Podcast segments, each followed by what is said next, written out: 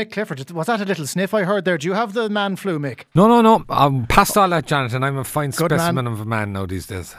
well, I'm not in the same studio as you, so I can't vouch for it, but let's listen to the last few days.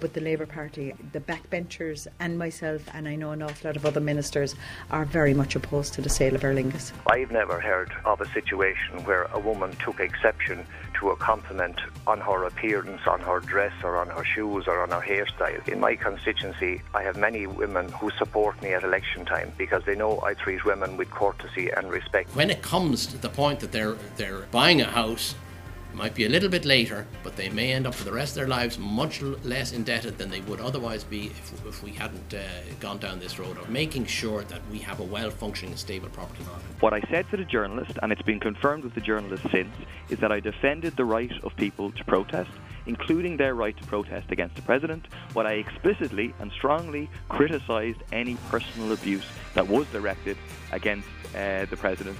The point is, I mean, tactically, This is not the way we're going to fight the water charges. Okay, Mick, uh, let's uh, talk about, uh, I suppose you could call them in many ways sacred cows. I use it in, in a loose way. The President and the Ceann Comhairle, two people in positions that were thought to have been beyond the reach of political or indeed wider criticism, both of whom um, have been strongly criticised by some quarters this week. I mean, in the case of what's happening in the Dáil, it's certainly not personal abuse, it's, it's, it's more of a, a fundamental issue for Sinn Féin and for Fianna Fáil. But does Sean Barrett now have to come back and, even though he tried to address it today, address this matter further about blocking that debate on Cavan-Monaghan? Yeah, there's certainly an issue around it, Jonathan. I mean, in, in, in the first instance, I think certainly uh, from wh- where I'm looking, I don't think it would be fair to say that Sean Barrett acted in bad faith or that he acted in a manner to facilitate what was effectively a petition from Alan Shatter. I don't think that's the case. I think it's more a case of he got this from Alan Shatter, this letter, first of all asking that Mr. Shatter asking that he be removed from the terms of reference and then attempting to stifle any debate on the terms of reference.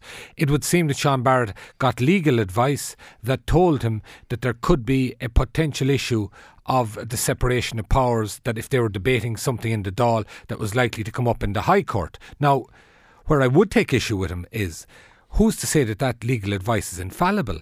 All he needed to But, do. did, but no legal advice is infallible. I mean, Paul Yeah. McLaughlin on this programme said we have to go and ask the High Court judges in question. That would be completely unprecedented, and you're really blurring the lines of separation of power there. I think so. And, you know, all you have to do is look at the most recent past, the banking inquiry. There are a number of High Court actions pending and some in train over the banking collapse. That had no effect on setting up that inquiry. Go back into some of the church scandals. Go back to the Morris Tribunal.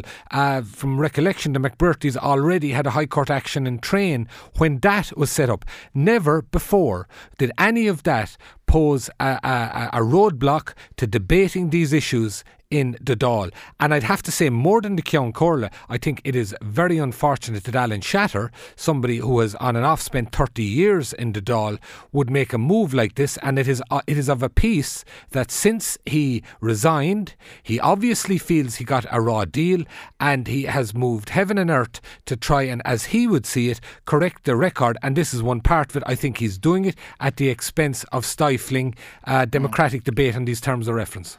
Uh, Micheál Martin has called for the Ceann Comhairle to review what he said this morning about Fianna Fáil out to undermine him. He has taken a serious issue with that. Sinn Féin obviously have, have deeper issues with Sean Barrett. Uh, if there is a motion of no confidence, that will easily be defeated. But will it be a, another episode in undermining the authority of this particular Ceann Comhairle? And where will that leave the Dáil? Yeah, I, I think there's no doubt about it. Um, I mean, Sean Barrett himself in an interview this morning brought up that issue, suggesting that there were attempts to undermine him. Now, if a Ceann Comhairle is doing that, and there, was, as you said, there was the previous issue with Sinn Féin, that automatically brings stuff like that into play. Is he going to look for a vote of confidence? I mean, it, I don't think a vote of confidence it would be sufficient that just because the government have a majority, they vote him through if you have all the opposition voting against him, I think that would be a serious, serious blow to um, to his prospects, and it's something that you know. I think he's he's had a tough time of it. I think there have been issues around with Sinn Féin in particular, whereby he's been given a tough time of it. Uh, I don't think he, he's done a particularly bad job at all, and okay. it would be a shame to see it go further than it's necessary. I think the real focus in this one is on the wrong man, and I think the real focus, Mr. Shattered, every right to do what he did, but one would question his judgment in doing so and any fidelity he might think he retains towards um, the Dáil being a forum for democratic debate. Okay, uh, the interview with Padraig McLaughlin, by the way, Sinn Féin's Justice spokesperson, is up on our website, newstalk.com. The central bank rules, uh, a lot of discussion about them. Uh, the way I'm seeing it now, Mick, is that yes, maybe we need to change our culture of home ownership in this country, but CSO figures yesterday showed 70% of people do own their own home. Have we effectively just turned round? to the people in their 20s and 30s who don't own their home here and said, sorry, kids, uh, there's no space for ye in this club, enjoy renting? Yeah, to a certain extent, I'd agree with you there, Jonathan. And it's just one more blow to that generation who I think have burdened far more than their fair share during this recession and, and, and the whole qualify austerity. that. Yeah the the ones who are still here are being told uh, precisely. yeah yeah.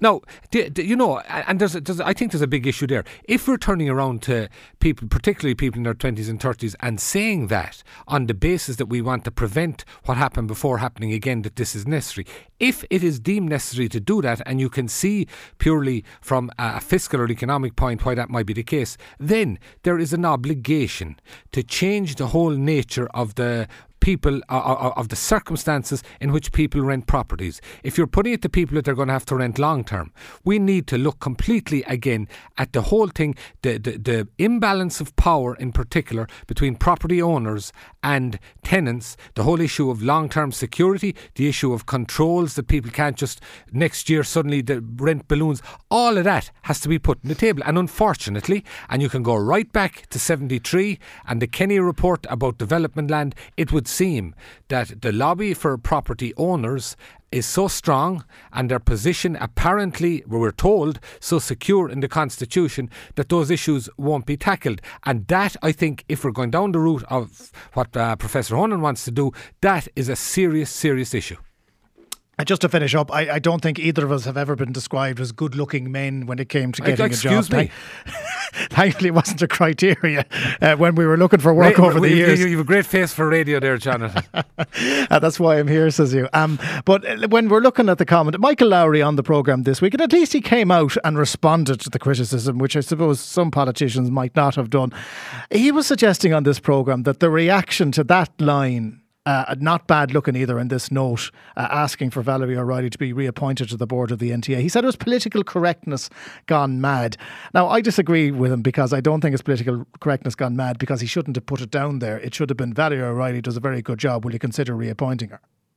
Jonathan, anytime I hear that phrase, political correctness gone mad, alarm bells go off because it's so hackneyed and so used in such a wrong context. They're political. They're politically correct alarm bells, though. You have to. Uh, well, I, I'm not saying that at all.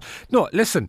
Uh, this is nothing to do with paying somebody a compliment. That's garbage. He was talking to a third party. Put put another scenario. Can you imagine Michael Lowry writing to a female Taoiseach and saying, uh, "Dear Taoiseach, would a fine-looking woman like you not give a job to this friend of mine who's a, who's a great cut of a man because he's ideal for it?" Could you imagine a scenario like that? It has as much to do with the hierarchies of power and politics as anything else, and there's nothing politically correct or incorrect around any of it. Of course, the main point being here that this was a note that was never supposed to see the light of day, except it ended up in the hand of a journalist. And, and, and the Michael big point Lowry there had to defend it. The big point there, of course, is appointments to state boards. That was what behind the whole thing, and and the nature of a note. You can that, that is not FOIable to put it in that phrase. It would never would have come out under freedom of information. Mm. And of course, if Valerie O'Reilly is eventually re- reappointed to the board of the NTA, it'll be on her merits, oh, not course, on yeah. this consideration. But you know, everyone will now be asking the question and trying to find out just what those merits were, which seems very unfair on her specifically because she's not the only person who is being looked at to be put back onto a state board. Uh, Mick Clifford, we'll park it there as always. We'll talk to you next week. I might pay a compliment then, all right? Good man, Jonathan.